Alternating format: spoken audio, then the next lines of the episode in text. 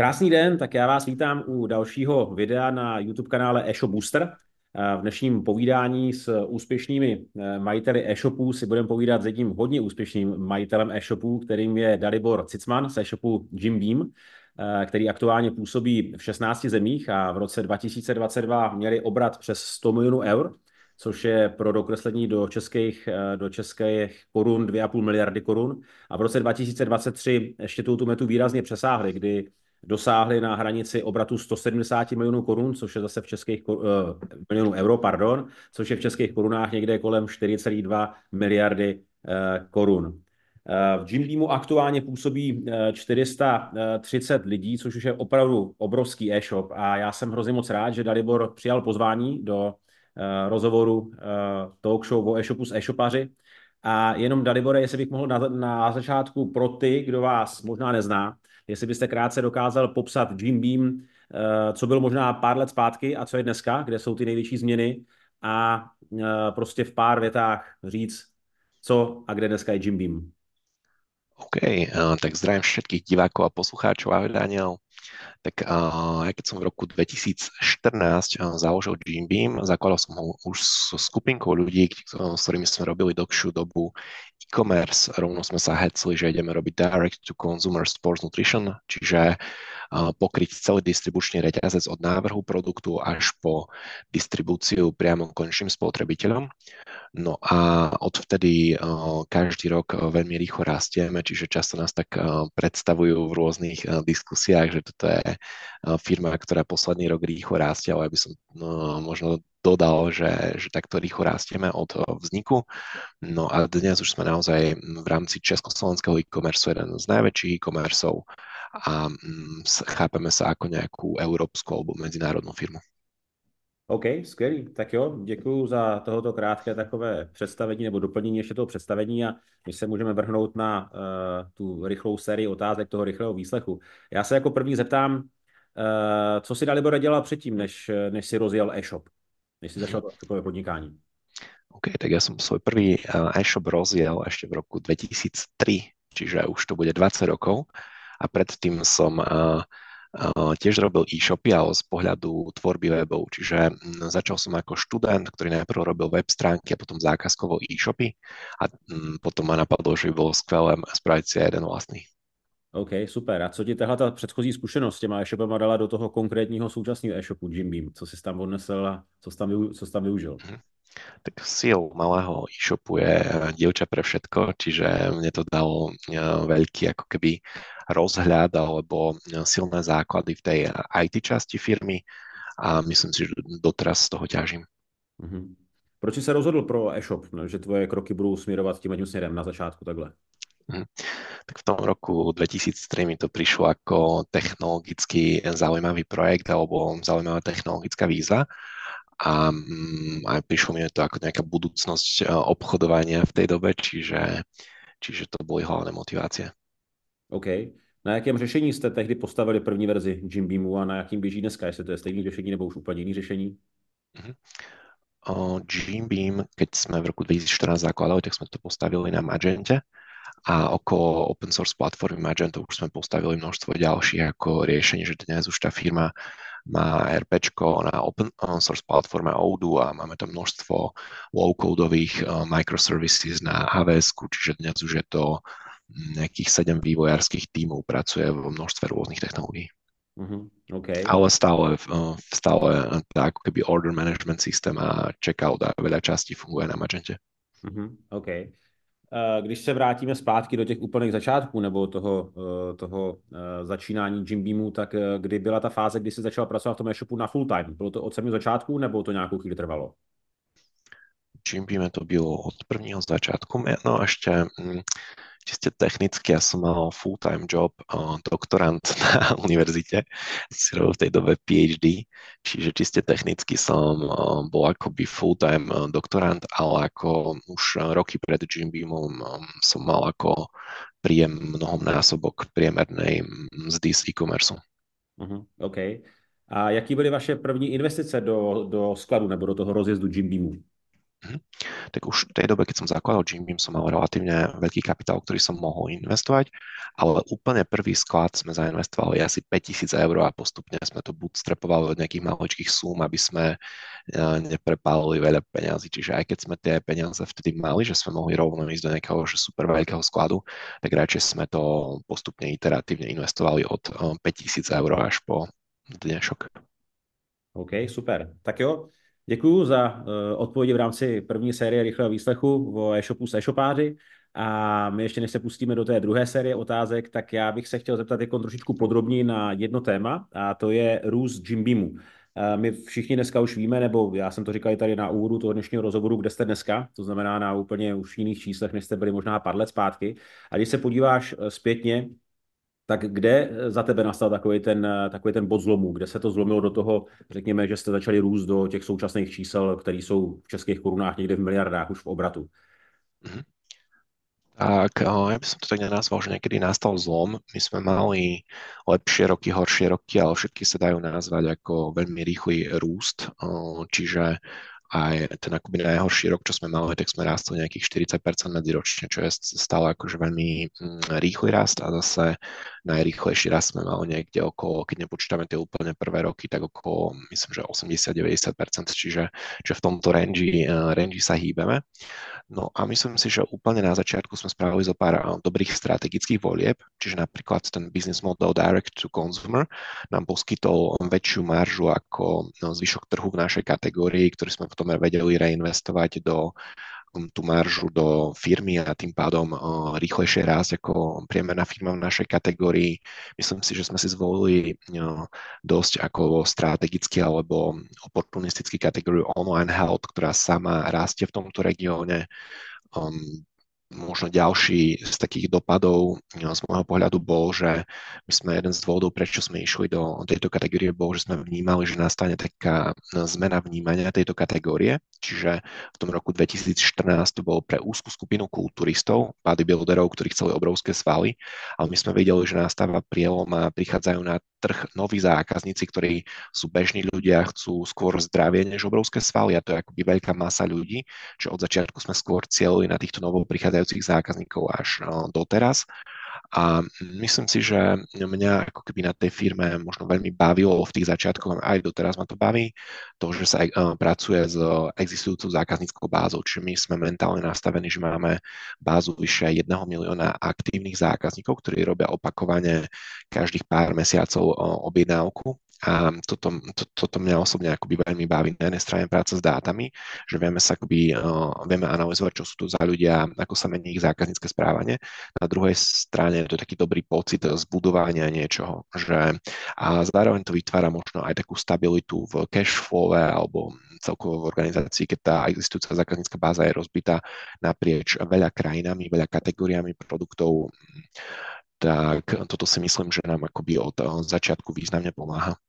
A keď sa pýtaš možno na rast, eh, keď si to ako tak rozoberieme, tak nám si myslím, že ťahá rast dosť eh, geografická expanzia, čiže my sme eh, púšťali tie, týchto 16 trhov postupne, samozrejme v prvý rok všetkých, čiže tie posledné trhy, ktoré sme púšťali, tie nám rastú najviac percentuálne, tie, tie trhy, čo predtým sme púšťali, tie nám zase rastú najviac v absolútnych hodnotách a tie, ktoré sme púšťali úplne prvé v tom roku 2014-15, tak tie nám zase už rastú tak pomalšie. Mm. Mhm. Čiže tá geografická expanzia a zároveň my sme minulý rok zaradili 260 vlastných produktov. Teraz už máme v sortimente vyše 7000 typov produktov skladom.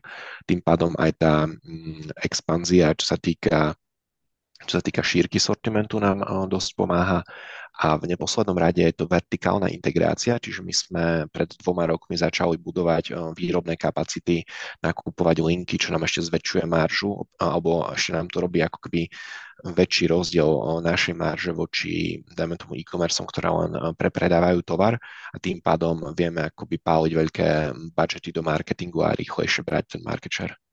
Mm-hmm, OK. Já, jestli mám správné informace, tak jsem v jednom z rozhovorů s tebou slyšel, že si zmiňoval, že paradoxně na slovenském eh, trhu rostete možná nejméně ze všech ostatních trhů, kde působíte. V čem, v čem ty vnímáš, že ten možná český a slovenský trh je jiný než ty zahraniční trhy i v rámci toho růstu? Tak ešte by som možno k tomu aj dodal takú vetu, že je to naša strategická voľba, že my si robíme rôzne prieskupmy, spontánne znalosti značky, podporené znalosti značky, snažíme sa kvantifikovať nejaký market share, ale je to trošku náročné v našej kategórii. A identifikujeme, že sme mm, až príliš silní na týchto troch Česko a Slovensko a že každé ďalšie percento market share je príliš drahé a tým pádom alokujeme tie marketingové rozpočty do krajín, kde máme možno väčší priestor, že do určitej miery tá rýchlosť rastu je u nás aj strategická voľba. No a mm, keď mám ako tak úprimne povedať, tak si nemyslím, že akoby český a slovenský trh je zásadne iný oproti uh, trhom, kde pôsobíme. V rámci tých 16 trhov, čo by som možno tak vypichol, je, že um, nemáme tu marketplace, ktoré uh, sú veľmi dominantné, čiže uh, nie je tu žiaden uh, Amazon alebo uh, proste nejaký uh, Allegro alebo dajme tomu uh, tieto lokálne marketplace nemajú tak silný uh, podiel na decision makingu zákazníkov a na celkom akože market share, tým pádom um, tu um, ale myslím si, že to má pozitívny dopad na sofistikovanosť e-commerce. A potom, eh, čo by som ešte povedal, tak čo sa týka zákazníckých preferencií, tak my sme niekde na škále medzi, medzi Nemeckom a Ukrajinou, čiže um, v tom Nemecku sa ide veľmi sustainability a vegánske produkty v našej kategórii a rozložiteľné obaly. Na Ukrajine sa ide dosť uh, cost effective produkty a value for money produkty a tie toto je niekde, niekde medzi a takto by som možno aj celý tento región charakterizoval. Možno to súvisí viac s nejakým GDP per capita alebo s nejakou kúpyschopnosťou obyvateľov, než s nejakou našou geografickou polohou. OK, super. Tak jo, děkuji za tuto odpověď. Eh, jenom připomenu, že sledujete talk show o e-shopu s e-shopáři. Dnešním hostem je Dalibor eh, Cicman z eh, CEO Jimbeamu a my jdeme plynule do druhé části rychlého výslechu dnešních, řekněme, minisérie těchto těch otázek a já hned na začátek se zeptám, eh, když to vezmeš zpětně a měl bys vypíchnout jenom jednu věc, tak eh, co vám nejvíce pomohlo v rozvoji eh, Jim Beamu? Mhm. Tak ja už som to dnes spomenul, tá priemerná marža, že mm, ja si myslím, že ten náš biznis model mm, generoval od vzniku firmy väčšiu priemernú maržu ako zvyšok trhu, tým pádom sme ju mohli reinvestovať naspäť do firmy a to nám myslím si, že signifikantne ťahol rast. OK. Uh, když se zaměříme trošičku na tebe, tak posloucháš uh, třeba podcasty anebo nějaké věci, kde čerpáš inspiraci pro nejenom řízení firmy Jim Beam, ale obecně? Um, moje tak akoby preferencia skôr uh, papierové knihy, alebo ešte mám rád aj um, videokursy, rôzne LinkedIn kurzy a podobne. A uh, samozrejme počúvam aj podcasty, ale skôr ako nejaké mm, také weby všeobecne biznisové, že nie až tak akoby e-commerceové. Uh-huh. OK. Kolik hodín ráno stáváš? Stávam každý deň pres, presne, a, alebo nastavujem si budík na 23.00, aby som išiel spať stále 23.30 a zobudím sa vždycky automaticky bez budíka o 7.00 alebo až 7.10. OK, to si mě předběhl s mojí další otázkou, v kolik jako chodí spát, takže... OK, sorry. Pohodě. Jak dlouho pracuješ pracovní dny? Je to celkom akoby variabilné, ale väčšinou prídem do práce o 8 ráno a končím tak okolo 18. Uh-huh. Jak dlouho pracuješ o víkendech, nebo pracuješ o víkendu? Mm, zvyknem v sobotu tak si 3 hodinky spraviť niečo na počítači a v nedeľu večer zvyknem skôr si tak 2 hodiny plánovať týždeň, čo sa týka aj pracovných aj súkromných aktivít. Mm-hmm, OK. A když jsi na dovolení, tak pracuješ na dovolení, nebo jsi úplně odpojen od práce? Hmm, pracujem veľmi tak ako keby mm, zľahka by som to nazval, že maximálne hodinu denne. OK. Jaké sú tvoje silné stránky? Um, ja si myslím, že dnes uh, v, v práci moje silné stránky sú hlavne nejaká historická skúsenosť a schopnosť pochopiť uh, komplexné veci alebo vedieť uh, rýchlo sa v nich uh, zorientovať a myslím si, že dlhodobo je moja nejaká silná stránka, nejaký akoby ťah na bránku a delivery a nejaká akoby pracovitosť alebo mm, sna, snaživosť. Mm-hmm. A kde naopak vnímáš, že máš trochu slabší stránky? Mm-hmm. Tak moje slabé stránky sú ja, ja si myslím, že mm, často sa ako keby viem defokusovať, že mám chuť akoby za, začať robiť príliš, príliš veľa vecí, ale snažím sa ako keby s tým pracovať. A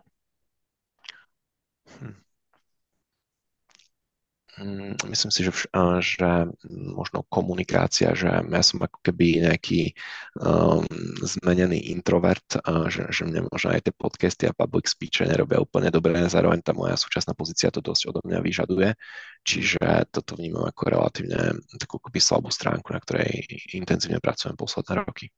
OK, jsi zmiňoval to takovýto defokusování v úvozovkách, že na tom se snažíš pracovat. Já si myslím, že to je problém, nebo ne problém, že to je věc, kterou řeší ho, jako hodně lidí.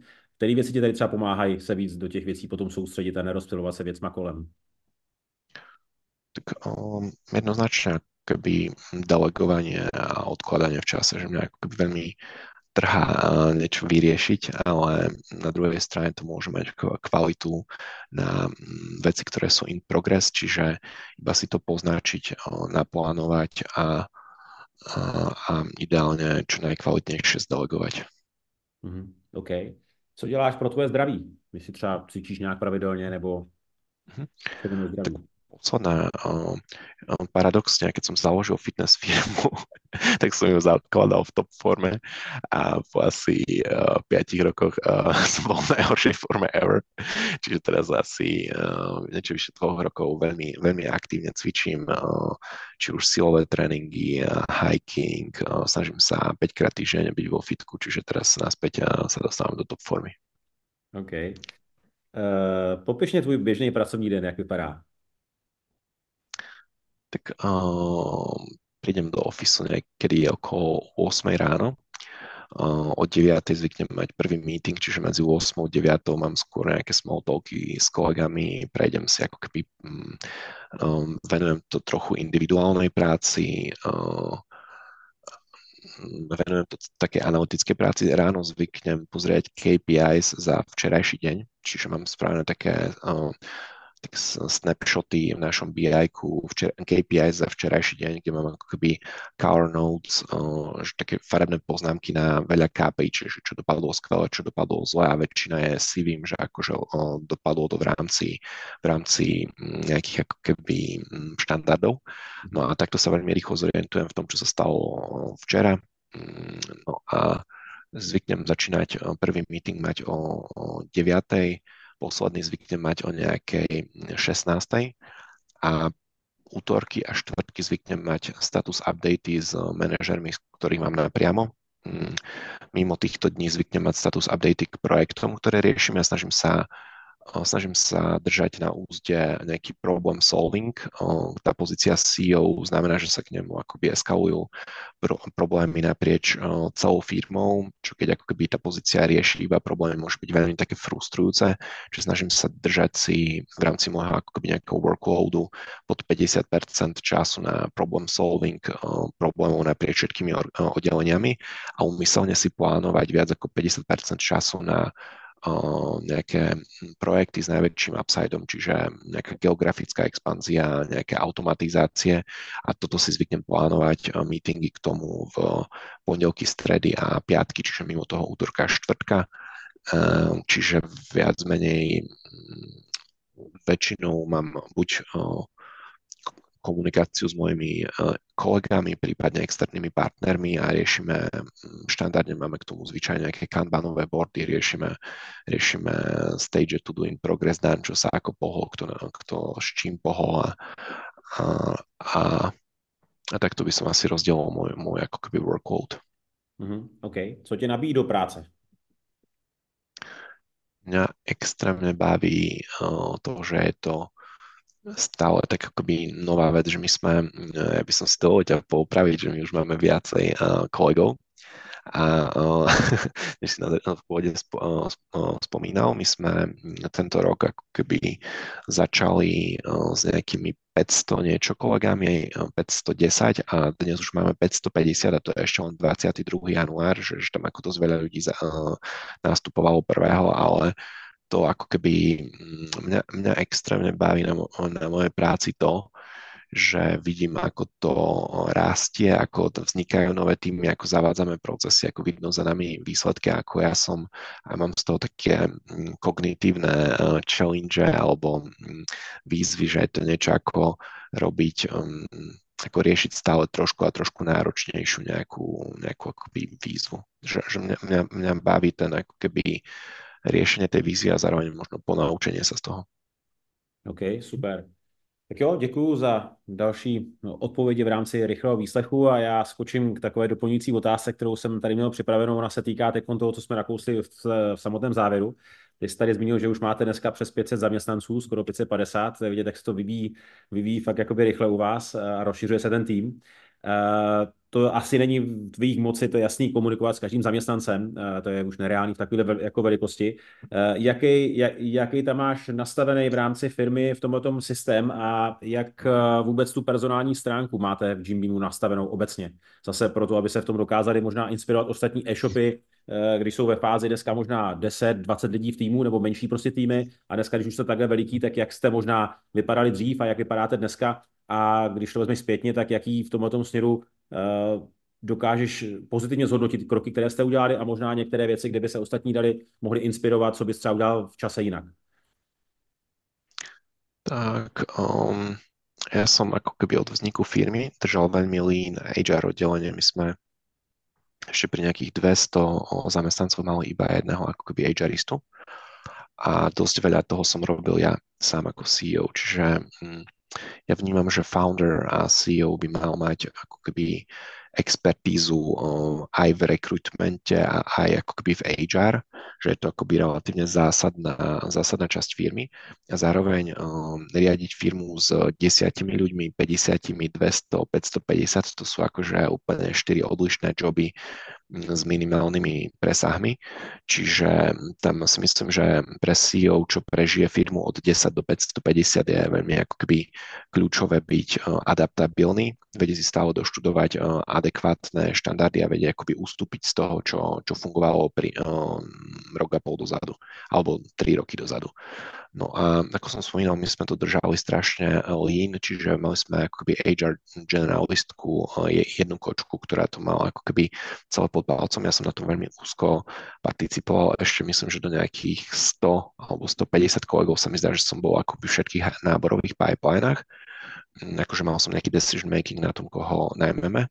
No a ja som od začiatku to HR sa snažil, mm, alebo ten akoby nábor no, nových kolegov postaviť, aby najviac šikovní ľudia z firmy vyberali tých, tých ako keby si svojich spolupracovníkov, čiže dodnes máme to, že aj pri veľkosti 550 kolegov je tam minimum pozícií, kde sa k tomu nevyjadruje v rámci náboru nejaký C-suite manažer, čiže mm, väčšinou to máme postavené na dvoch kolách pohovoru, kedy dáme to štyrom ľuďom, nepohoruje u nás vôbec HR, dávame to robiť štyrom e, špecialistom na, tú, na ten ako keby odbor.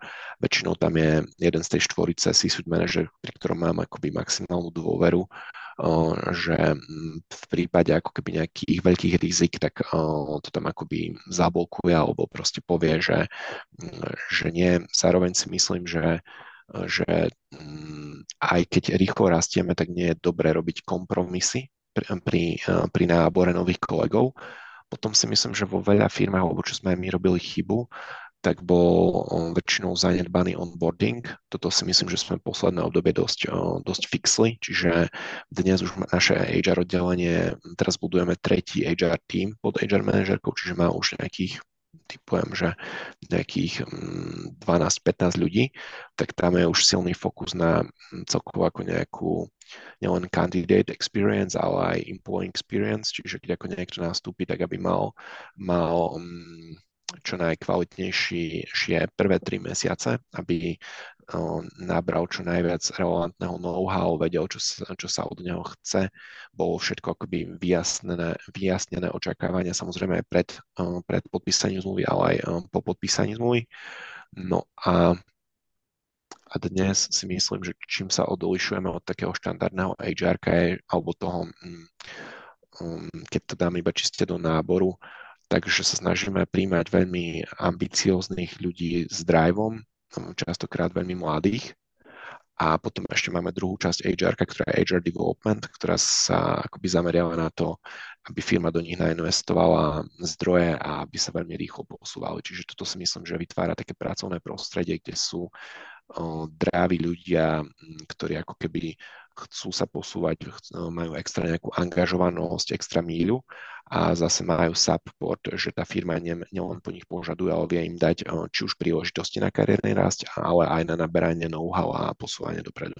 Toto si myslím, že ako keby relatívne kľúčové v našej firme. Identifikovať top notch talent a následne do neho nainvestovať zdroje, aby sa veľmi rýchlo posúval. OK. Možná ještě v rámci ty personalistiky, v rámci e-shopu se zeptám na jednu věc, jestli z tvýho pohledu nebo na základě tvých zkušeností uh, vnímáš nějaké doporučení, kdy e-shop, protože já to vidím kolem sebe, že jeden e-shop, který dělá obrat například 100 milionů korun a druhý e-shop dělá úplně stejný obrat a má tam třeba dvakrát, třikrát tolik lidí, eh, víc lidí, je nějaká uh, obecná poučka, která by mohla říct, dobře, při takovým obratu by měl mít takovýhle počet lidí, aby se to na sebe vydělalo, anebo víš, jak to myslím, jo? protože někdo dokáže prostě uh, mít obrat relativně malý a mít tam hodně lidí a pak se stěžuje, že není ziskový a druhý e-shop zase je schopný dělat s pár lidma fakt jakoby super čísla, tak jakoby máš tam ty zatím třeba nějakou matematiku, která by dokázala říct, ale takhle byste se na to mohli podívat a tak nad tím přemýšlet, aby vám to pak na konci dávalo ekonomický smysl? Myslím si, že neexistuje také číslo, že tie akoby biznisy sú od seba tak odlišné, že niekde dáva zmysel mať aj dvojnásobný počet ľudí a firma má väčšiu profitabilitu. Um, ja osobne počas rastu som sa veľmi zameral na to, aby sme mali málo ľudí um, keď si akoby rozoberieš contribution margin PNL, tak v tých prvých častiach, čiže najviac, uh, čo najmenej ľudí naviazaných, uh, čo najviac na tržby, čiže napríklad v logistike nejakých pikerov, uh, že, že za mňa bolo ako keby stále veľmi dôležité nainvestovať do programátorov, než do mm, ľudí, ktorí robia činnosť, ktorá nevytvára hodnotu, ale iba nejakú operations činnosť. Čiže od vzniku firmy som na jednej strane mal veľa KPI smerom k k logistike a k držaniu veľmi lean, uh, lean nákladov nad uh, jednotkovou ekonomikou. Čiže aby tam, tam pri e-commerce, keď rastie, veľmi ľahko sa dá vyšipovať dvojnásobný počet objednávok so šestnásobnými nákladmi. Že tam je ako keby obrovská ekonomika komplexity a na toto by si mal dávať každý e-commerce v začiatkoch alebo asi cel, počas celého fungovania veľký pozor. Čiže a zároveň, keď tá firma, dajme tomu, že rastie a nahajruje skôr, dajme tomu tých vývojárov, ako som spomínal, tak tam si myslím, že to nie je až také kritické, lebo ona vie naspäť dorásť adekvátne do toho, že sa iba dá na on-hold hiring a keď rastú revenues, tak, tak to je iba otázka času. A ja, čo som si akoby zaviedol dávno, dávno už vo firme, tak som sledoval také KPIs, že uh, podiel um, ako keby wages costov po jednotlivých uh, departmentoch, subdepartmentoch na gross profite a tam som sa to snažil držať na určitých ako ratios. Čiže a ešte zopakujem, že, že super dôležité to práve na tých eh, operations costoch, čiže vedieť si zadefinovať, ktorý, ktorý mzdový náklad je investícia do vytvárania hodnoty vo, vnútri firmy. Tam napríklad chápem eh, tých softverových vývojárov, ktorí nám robia interné ERPčka, ktoré nám šetria to, že neplatíme mm, nejaké ročné fíčka za softvery, ale vlastníme tie softvery, prípadne New Product Development Team, ktorý rieši návrh nových produktov a tým pádom vytvára nejaké assets um, digitál, aj keď nemáme tie assety na balance sheete, ale my to akože takto chápeme, že tie naše produkty a obaly a ingrediencia zložené zloženia, že to sú naše akoby nejaké nehmotné aktíva. No a tieto, tam mi dáva zmysel um, tak strategicky presúvať náklady, kde sa vytvára hodnota vnútri firmy. Naopak by som si extrémne dával pozor na operations costy typu mzdy pickerov v sklade. Hm, že, že proste toto, toto, toto môže akoby doviesť firmu kľudne k bankrotu, si myslím. Hmm, OK, super. Tak jo, děkuju.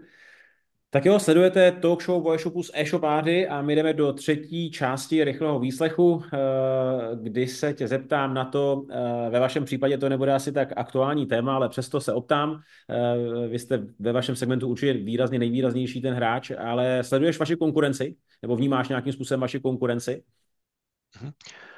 Um, ja sa snažím sledovať skôr inšpiratívne firmy v našom obore a oni väčšinou nie sú v našom regióne, čiže um, ťažko povedať, či sú konkurencia, že ja sledujem firmy, ktoré robia to isté, čo robíme my napríklad v USA, alebo v Británii, alebo v Austrálii, dokonca si aj umyselne u nich nákupujem, aby som sa inšpiroval. Mm. Tu, tu v regióne my sme skokovo väčší než ako keby druhý najväčší, po nás tým pádom minimálne sa zaoberám sledovaním konkurencia. Mm-hmm. OK. Uh... Alebo ešte by som možno mm. trošku dodal, že sledujeme konkurenciu z pohľadu nejakých market share metrík, z pohľadu pricingu riešime konkurenciu, čiže v určitých častiach firmy áno, ale na strategické úrovni neveľmi. Rozumím. Jak pracuješ s nápadama, který tě napadnou? Jak je filtruješ a jak si pak pracuješ do, do, řekněme, do nějakého finále? Mm, tak napadne ma strašne veľa vecí. Väčšinou si akože zapíšem na nejakú to-do listu. Chvíľu to nechám ako keby postať, aby mm, som strátil ten ako keby začínajúci entuziasmus z toho nápadu a potom väčšinou k tomu akože spravím analýzu, či je to tak, ako si, ako si myslím, prípadne to hodím na niekoho juniornejšieho, nech spraví tú analýzu a podľa toho to prioritizujeme, čiže väčšinou podľa nejakého kostu a impactu. Mm-hmm. OK. Uh, jak jste hledali vaše první dodavatele a možná jak se to zase v čase vyvíjelo, jaký máte dneska vztahy s dodavatelem a případně třeba jak udržujete vztahy s dodavatelem, jestli máte něco takového, řekněme, speciálního, nebo jestli se v něčem odlišujete? Mm-hmm. My, čo sme mali uh, veľmi speciálneho, bolo, že my keď sme v roku 2014 založili túto firmu, tak my sme mm, prvých pár mesiacov boli iba e-shop, ktorý prepredával asi 4 značky doplnkov výživy a my sme kúpili uh, značku doplnkovej výživy Bodyfit uh, v tom roku 2014, ktorú sme rebrandovali na Jim Beam a z ňou sme kúpili know-how do tej kategórie, čiže my sme kúpili viac menej kontakty na výrobcov, ingrediencie, receptúry, registrácie, know-how, ako sa to celé viac menej robí, že ako sa podávajú uh, receptúry, ako sa robia tie rozbory.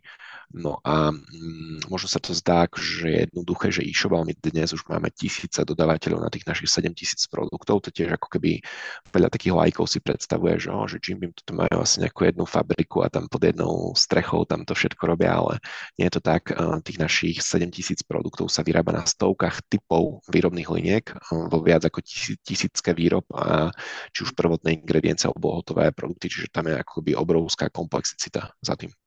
Uh-huh, okay. A máme aj dosť veľa ľudí, ktorí s nimi komunikujú, čiže ja priamo komunikujem s minimum, s minimum dodávateľov alebo obchodných partnerov a máme týmy strategického nákupu, ktoré riešia na strategickej úrovni vyjednávania a týmy operatívneho nákupu, ktoré skôr sú analytické typy a skôr riešia just in time a minimálne ako keby minimálne ako keby, alebo čo najviac smooth dodávky tovaru.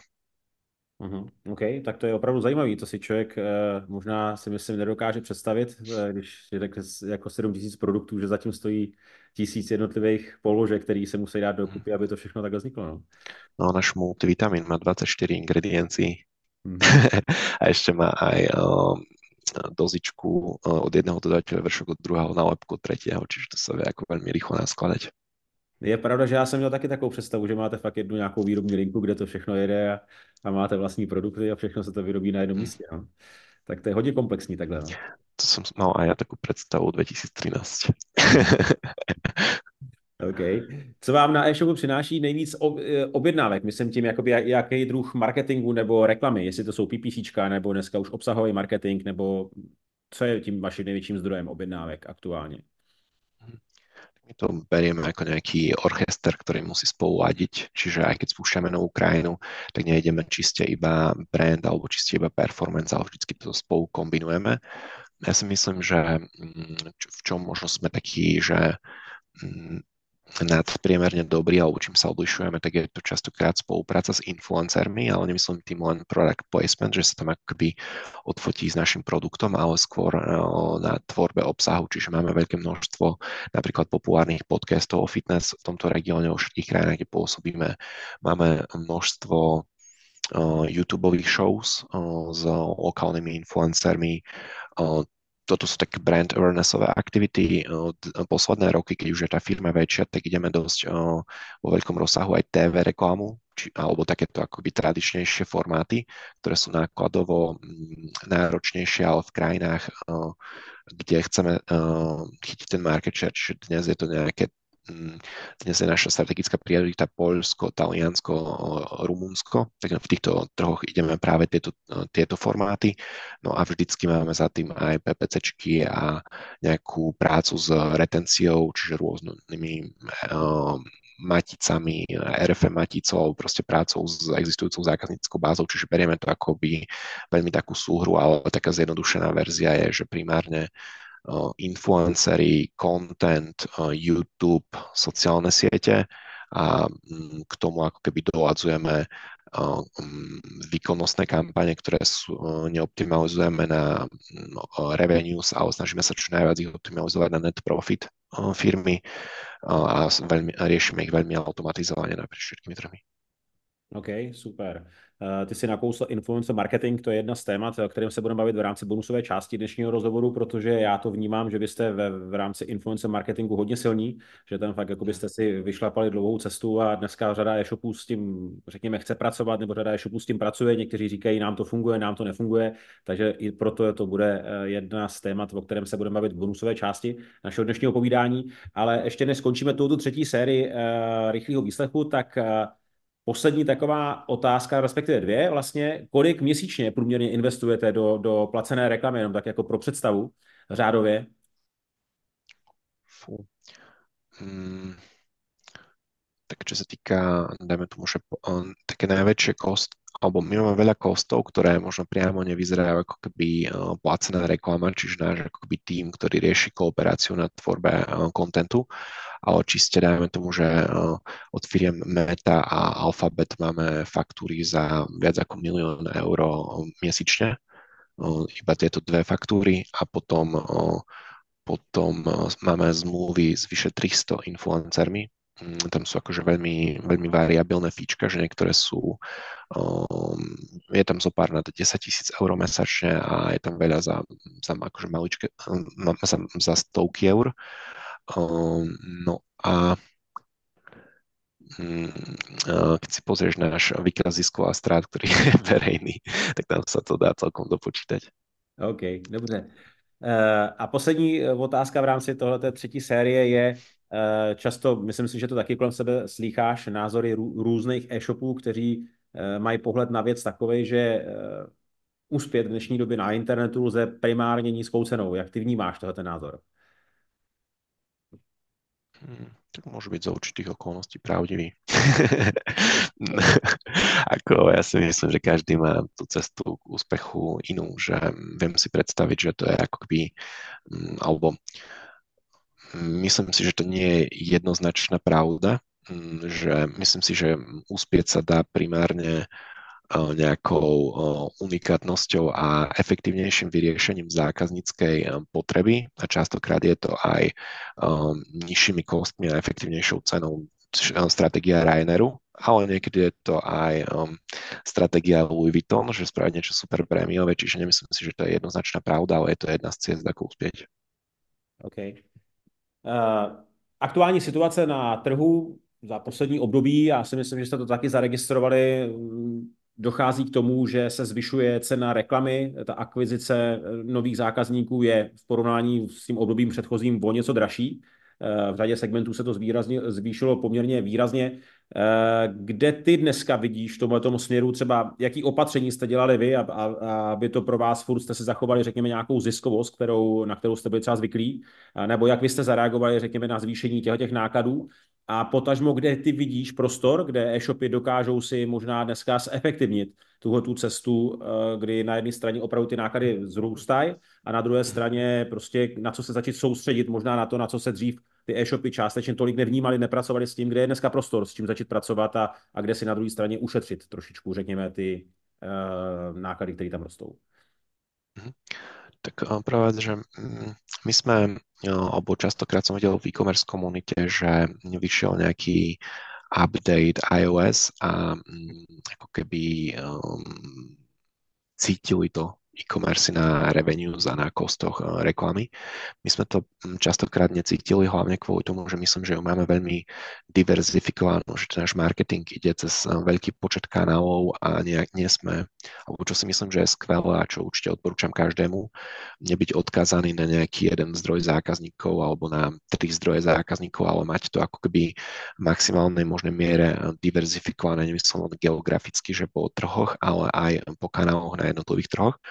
No a tým pádom, keď ako často bola v e-commerce komunite téma, že, že teraz narastli nejak významnejšie medzimesačné náklady na, dajme tomu, že Facebook, tak my sme to až tak necítili, lebo u nás to bolo ako keby mm, dosť diversifikované medzi ostatné kanály. Ja, ja to vnímam ako skôr dlhodobý trend.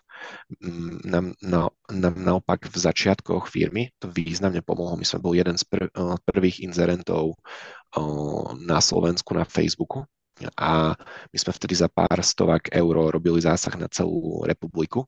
A doteraz nám to funguje, že keď vznikne nejaká nová platforma, tak sa tam snažíme byť jeden z prvých inzerentov, kým tam nie je ako keby konkurencia, čiže dnes ne, napríklad TikTok. A mm, čím skôr ako keby ťažiť z toho, že, že ten ako keby pricing, pricing to, toho nakupovania si engagementu je robený cez trhovým spôsobom, čiže ak tam nie je dopyt od tých firiem, tak vtedy je častokrát lacný zásah, čiže my ten budget veľmi tak oportunisticky preklápame, kde si myslíme, že sa dá eh, čo najefektívnejšie nakúpiť ten eh, engagement, ale primárne eh, nad tým uvažujeme, že si chceme ten engagement alebo nejakú pozornosť zákazníkov zaslúžiť. Čiže robíme naozaj veľa užitočného dlhodobého obsahu. Robíme aj taký jednorázový vtipný obsah, alebo proste, ktorý má veľký okamžitý zásah. Máme, máme mm, v každej krajine máme stovky tisíc YouTube views organicky alebo na sociálnych sieťach, čiže my primárne to chápeme, že my hráme o engagement, ktorý najprv si chceme zaslúžiť a trošku to ako keby podporiť tými peniazmi. Mm-hmm. OK. A kde možná dneska vnímáš ty uh, ten prostor nebo prostor, uh, to místo, na které, řekněme, třeba e-shopy nedávali až takový důraz zpátky nebo pár měsíců, možná pár let zpátky a, a dneska přichází to na pořad dne a je tam prostor pro to, jak zefektivnit tu ekonomiku toho e-shopu. Tak eh, ja, ja ako nechodím v ich topánkach, neviem to akože úplne posúdiť, ale z takých, eh, čo mám one-to-one, nejaké diskusie alebo nejaké akoby community e-shopárov, tak mňa stále akoby šokuje, ako to majú nediverzifikované, že, že veľa ako aj relatívne veľkých e-shopov ide dosť uh, jedným ako keby kanálom, že nejakým jedným Instagramom alebo jedným Facebookom a potom ako keby podobné veci, že, že poskočí tam tá cena uh, na Instagrame o 30%, tak ako by ich uh, hitne a proste zrazu majú ako veľa horšiu jednotkovú ekonomiku a medzi jemným profitom a jemnou stratou je akože minimálny rozdiel. Mm, čiže ako keby mm, za, za mňa je to ako keby primárna cesta, ako mm, zopakujem to, že on si zaslúži tú pozornosť a maximálne ju diverzifikovať naprieč platformami. OK, super. Tak jo, tak pojďme do závěrečné série otázek dnešního rychlého výslechu. Eh, tu první, kterou mám tady připravenou, jestli eh, samozřejmě, že určitě máte eh, strategii vašeho e-shopu, ale jakou strategii jste měli na začátku? Jestli jste vstupovali na, na ten trh s nějakou strategií, anebo jestli jste to měli možná trošičku jinak, bez strategie? Tým, že už sme mali za sebou nejaké skúsenosti v e-commerce, tak už sme mali tú stratégiu. Tá naša stratégia v úplných začiatkoch bola, že ideme do kategórie, ktorá je rýchlo rastová a chceme tam robiť takú blue ocean strategy, že robiť niečo iné, čo nerobí zvyšok trhu. Čiže robili sme od začiatku fokus na novo prichádzajúcich zákazníkov. Na začiatku našou stratégiou bolo zameriavať sa na ženy, aj keď 80% eh, trhu vtedy boli muži, lebo sme práve očakávali, že budú prichádzať, prichádzať ženy na trh, mm, že sa to akože viacej eh, bude to genderovo eh, vyvážené v budúcnosti. Čiže mm, tá naša stratégia od začiatku bola odlišnosť a odlišnosť smerom na vedci, ktorým, ktorým akoby veríme. Dnes je našou stratégiou to, že tým, že sme veľkí, tak môžeme robiť veľa vecí, ktoré si malé e-shopy nemôžu dovoliť v našej kategórii, čiže ideme do často do veľmi nákladných projektov, ktoré nám vytvoria nejakú konkurenčnú výhodu a na, takto nad tým uvažujeme teraz. Mm, OK. A jak ta vaše strategie, ať to bude ta, řekněme, ta dřívější, kterou jste měli, anebo ta současná vypadala nebo vypadá? Je to strategie, kterou nosíš třeba v hlavě, nebo strategie, kterou máte někde jasně definovanou v nějakém dokumentu a prostě pak z ní vycházíte? Proto taky se s, jako setkám s řadou e-shopů, když se bavím s nimi o strategii, tak mi řeknu, jo, já to mám tady v hlavě, nebo tady to mám někde na nástěnce, a nebo jestli si myslíš, že, že má vliv, když ta strategie je jasně definovaná a má nějakou, řekněme, štábní kulturu. V prvom rade my máme akoby nejaké štatistické modely smerom k forecast to revenues do budúcna, ktoré akoby si updateujeme nejaké strategické rozhodnutia, že ako plánujeme v ktorom roku geografickú expanziu. Čiže dnes máme štatistický model, ktorý hovorí, že v roku 2030 by sme mali presiahnuť revenues miliardu eur. A mm, tá top line je akoby prvá ako keby vec. Druhá vec je, mm, alebo zásadná vec je, že ako sa tam dostaneme a k tomu akože tak akoby úplne mm, explicitný dokument je ročný budget, ale to je len na rok dopredu a potom permanentne máme vytvorený eh, deck pre investorov, aj keď nejdeme investičné kola, že, že čo plánujeme v následujúcich rokoch. Čiže mm, toto si myslím, že nemáme ako keby detailný biznis plán. Mali sme biznis plán, keď sme išli investičné kolo, vtedy to dáva zmysel si sadnúť na 100 stranový dokument a detailne to spísať. Dnes je to skôr, uh, skôr um, prezentácia s nejakými 30-40 slajdmi, čo by sme chceli v horizonte následujúcich 6 rokov robiť. Mm-hmm, OK. Když to vezmeme, když to vezmeme zpětně, uh, vzpomeneš si na nějakou nejmenší investici, kterou jste udělali a měla pro vás, řekněme, největší dosah nebo nej, nej, nejlepší výsledek poměru ty ceny a kvality? Nebo investice a poměru toho pří, jako přínosu ty investice tak? Hm. Dobrá otázka. By som, akože tak na prvú ma nenapadne, ale začal som v pamäti loviť po nejakých školeniach a takýchto veciach. Napríklad, možno by som spomenul um, ChatGPT uh, 3.5, keď vyšiel niekedy v novembri 22 tak my sme relatívne skoro zapla- začali platiť celej firme APIčko a začali sme realizovať uh, interné workshopy, ako integrovať ChatGPT APIčko so spreadsheetmi a s rôznymi ďalšími toolmi, ako používať pluginy a absolventom tých workshopov sme začali platiť to UIčko od OpenAI. Tak uh, nemám to spočítané, ale myslím si, že napríklad toto bola veľmi rentabilná investícia, že stojí to pár um, zároveň features, ktoré na základe toho povznikali naprieč celou firmou decentralizované, čiže nie, že Dalibor Cicman eh, to vymyslel z prcha na briefo, ako to spravia, ale Dalibor Cicman bol eh, šokovaný z toho, eh, že s akými geniálnymi nápadmi prišli kolegovia dokázali ich zrealizovať, tak ten, ten ako impact tých features je podľa mňa absolútne nepomerný voči tým kostom. OK, super. Přes jaké věci nebo zásady nebo pravidla, jedno jak to nazveme, u tebe v rámci e-shopu nejede takzvaný vlak, za čím si prostě pevně stojíš a uh, na čím si zakládáš? Tak, um, v prvom rade sú to naše nejaké definované hodnoty, hneď um, ako keby jedna, jedna z tých hlavných je client first, čiže celý čas um, som mentálne nastavený, že môjim jobom aj jobom mojich kolegov je slúžiť našim miliónom zákazníkov, čiže nikdy by sme nešli um, do niečoho, čo je proti, proti našim zákazníkom. Myslím si, že je to akoby krátkodobé uvažovanie. Mm, a zároveň nejaké užitočnosti, že naša firma viac menej funguje preto, lebo sa snažíme čo najviac uspokojiť zákazníkov s čo najefektívnejšími alebo čo najmenej zdrojmi, tak um, toto ako je nejaké moje akoby uvažovanie nad tým, čo robíme a toto sú nejaké hlavné princípy, ktoré sa snažím presadzovať v organizácii. Mm-hmm, OK. Seš tvrdý šéf? Mm, ja si myslím, že áno. ja som skôr šéf, ktorý veľa požaduje od ľudí aj, aj od seba. Mm, Čiže neviem, ako to je skôr otázka na mojich kolegov, ale by som typol, že áno. OK. Tvoje nejlepší dosavadní e-shopové rozhodnutí, když se podíváš zpětně? Mm, zpětně. Tak ešte možno prvý e-shop spraviť. ísť do toho oboru, že možno keby som ostal pri programovaní web stránok, tak nie som akože v takej škále toho biznisu. Jasně, a když to vezmeš zpětně, tak je nějaká věc nebo nějaká, já nechci říkat nejhorší rozhodnutí, ale nějaká zkušenost, která ti třeba dala zase do, do toho dalšího vývoje hodně a že by si ji dneska už neopakoval, ale poučil se z ní?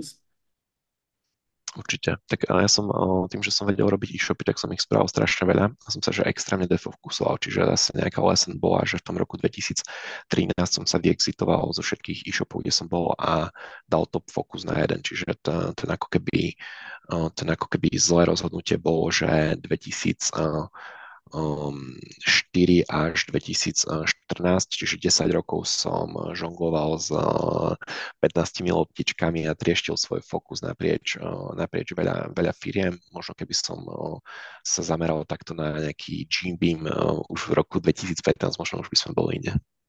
No a možná by si zase měl takový zkušenosti, že, který jsi využil pak zase reál, no, to je vždycky tak. Možno. OK. Uh, co podle tebe vede k úspěchu v rámci toho, když eh, člověk má vlastní e-shop nebo řídí, řídí svůj e-shop? Tak co si myslíš, že, že je taková ta důležitá ingredience, která má velký vliv na ten úspěch e-shopu? Myslím si, že hm, ako zase je to extrémne komplexná vec, vedie k tomu tisícky veci. Ja nemám ako keby dve planety, aby som nasimuloval test, že čo najviac, ale aby som povedal, že tá osoba zakladateľa je rozvoj, čiže hm, si myslím, že stále viem akoby najať ľudí, ktorí sú porovnateľne sofistikovaní ako ja, a, alebo menej. Čiže veľmi ťažko pre mňa budú robiť ľudia, ktorí sú o tri ligy inde než ja. Čiže sa snažím ako per, per, permanentne ja sám posúvať, do seba investovať, čo týka akoby vzdelania, odbornosti a toto si myslím, že je nutné, aby každý founder myslel na to, že nebude mať on nejakých lebo hovorí sa, že ak ste najmudrejší v miestnosti, tak ste v zlej miestnosti. Toto si myslím, že je tak akoby veľmi zjednodušujúce, že myslím si, že prínos toho foundera alebo CEO je v jeho nejakej komplexnosti. Chápem, že nemôžem akoby prevyšovať všetkých na financiách, vo finan- v znalosti financií a všetkých na IT, v znalosti IT. A myslím si, že je veľmi dôležité osobne rásť a to, no, ten akoby rast manažerských akoby skillov foundera má potom častokrát dopad na ten ako keby talent v tej organizácii, ktorý robí denne tie tisícky rozhodnutí, ktoré rozhodujú o tom, ako sa firme potom darí. OK. Šel bys do tohoto biznisu znova, kdybys dneska stál před, řekněme, stejným rozhodnutím, jestli vstoupit do stejné řeky, a, nebo ne? Po těch zkušenostech, co dneska víš a jak víš, jak to náročná cesta byla, nebo jakou cestu si ušel? Jednoznačne áno, bola to zábavná cesta. Vypíchni mě dneska takhle z tvýho pohledu, eh, jestli můžeš něco definovat takového, co ti, eh, co ti v současné době na e-shopech v té dnešní době chybí, nebo kde vidíš eh, ten potenciál, že by e-shopisti možná mohli pracovat víc s některou z věcí, která tě napadne. Čo mi chybí na ako keby e-shopoch v Československu, ano? Obecně, no, jestli tam vidíš nějaký prostor, na zlepšení některé oblasti nebo v některé prostě části toho biznesu jako takového. Tak ja vidím veľa priestoru aj u nás na zlepšení. A zároveň mne sa, ja nemám úplne rád takéto otázky, mne sa častokrát stáva, že minulo som stal v rade na jedlo a prišiel za mnou uh, mať od takého maličkého e-shopu a že mu mám ako keby povedať uh, top 3 uh, quick wins, vďaka ktorým akože rozbehne exponenciálny rast, tak ako keby by som potreboval nejaký 50 hodinový rešerš na jeho kategóriu, aby som vedel zodpovedne uh, niečo povedať, aj to by som mu negarantoval výsledky. Čiže um, ako keby ťažko sa mi radí v iných kategóriách. Možno skôr by som vedel našim konkurentom poradiť. A mm, asi, asi nejaké také akoby všeobecné veci už možno, to možno zaznelo, že, že ten founder by sa mal posúvať, mm, že kľúčová vec je možno že delegovať a mať ako keby šikovných ľudí, ktorí dokážu pokryť obory, ale zároveň ako by sú partnery pre toho foundera. Asi, jediné také nejaké všeobecné veci ma napadajú. OK, super.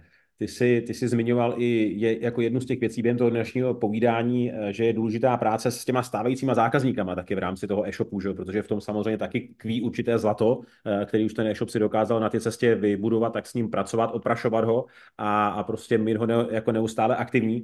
Eh, konec konců to bude jedno z dalších témat, který rozebereme v bonusové části dnešního rozhovoru. Budeme se bavit o influencerech, o tom, jak je využít a jak s nimi pracovat správně a a taky o tom, jak, jak vytěžit tu zákaznickou bázi, nebo ne vytěžit, ale jak s ní fakt správně pracovat. A ve vašem případě tam máte už s tím veliké zkušenosti, jak se zmiňoval, že máte víc než jeden milion aktivních zákazníků a, a ty si říkal, že, že i tohle je jedna z těch částí toho vašeho úspěchu, že dokážete s tou skupinou aktivně pracovat a, a na jedné straně aktivujete nové zákazníky a na druhé straně ale neza, nezapomínáte zdaleka na ty stávající zákazníky a, a, a ty pro vás tvoří taky výraznou část potom hmm. těch objednávek a toho obratu. Takže i tohoto bude uh, součástí našeho bonusového povídání, uh, takže pozvu vás na ten bonusovou část tohoto rozhovoru, protože tohoto budou určitě jsem přesvědčený další velmi zajímavé informace. Já každopádně díky moc za to, co si nám v rámci tady toho rychlého výslechu uh, dokázal předat, informace a zkušenosti v rámci řízení takhle velkého e-shopu na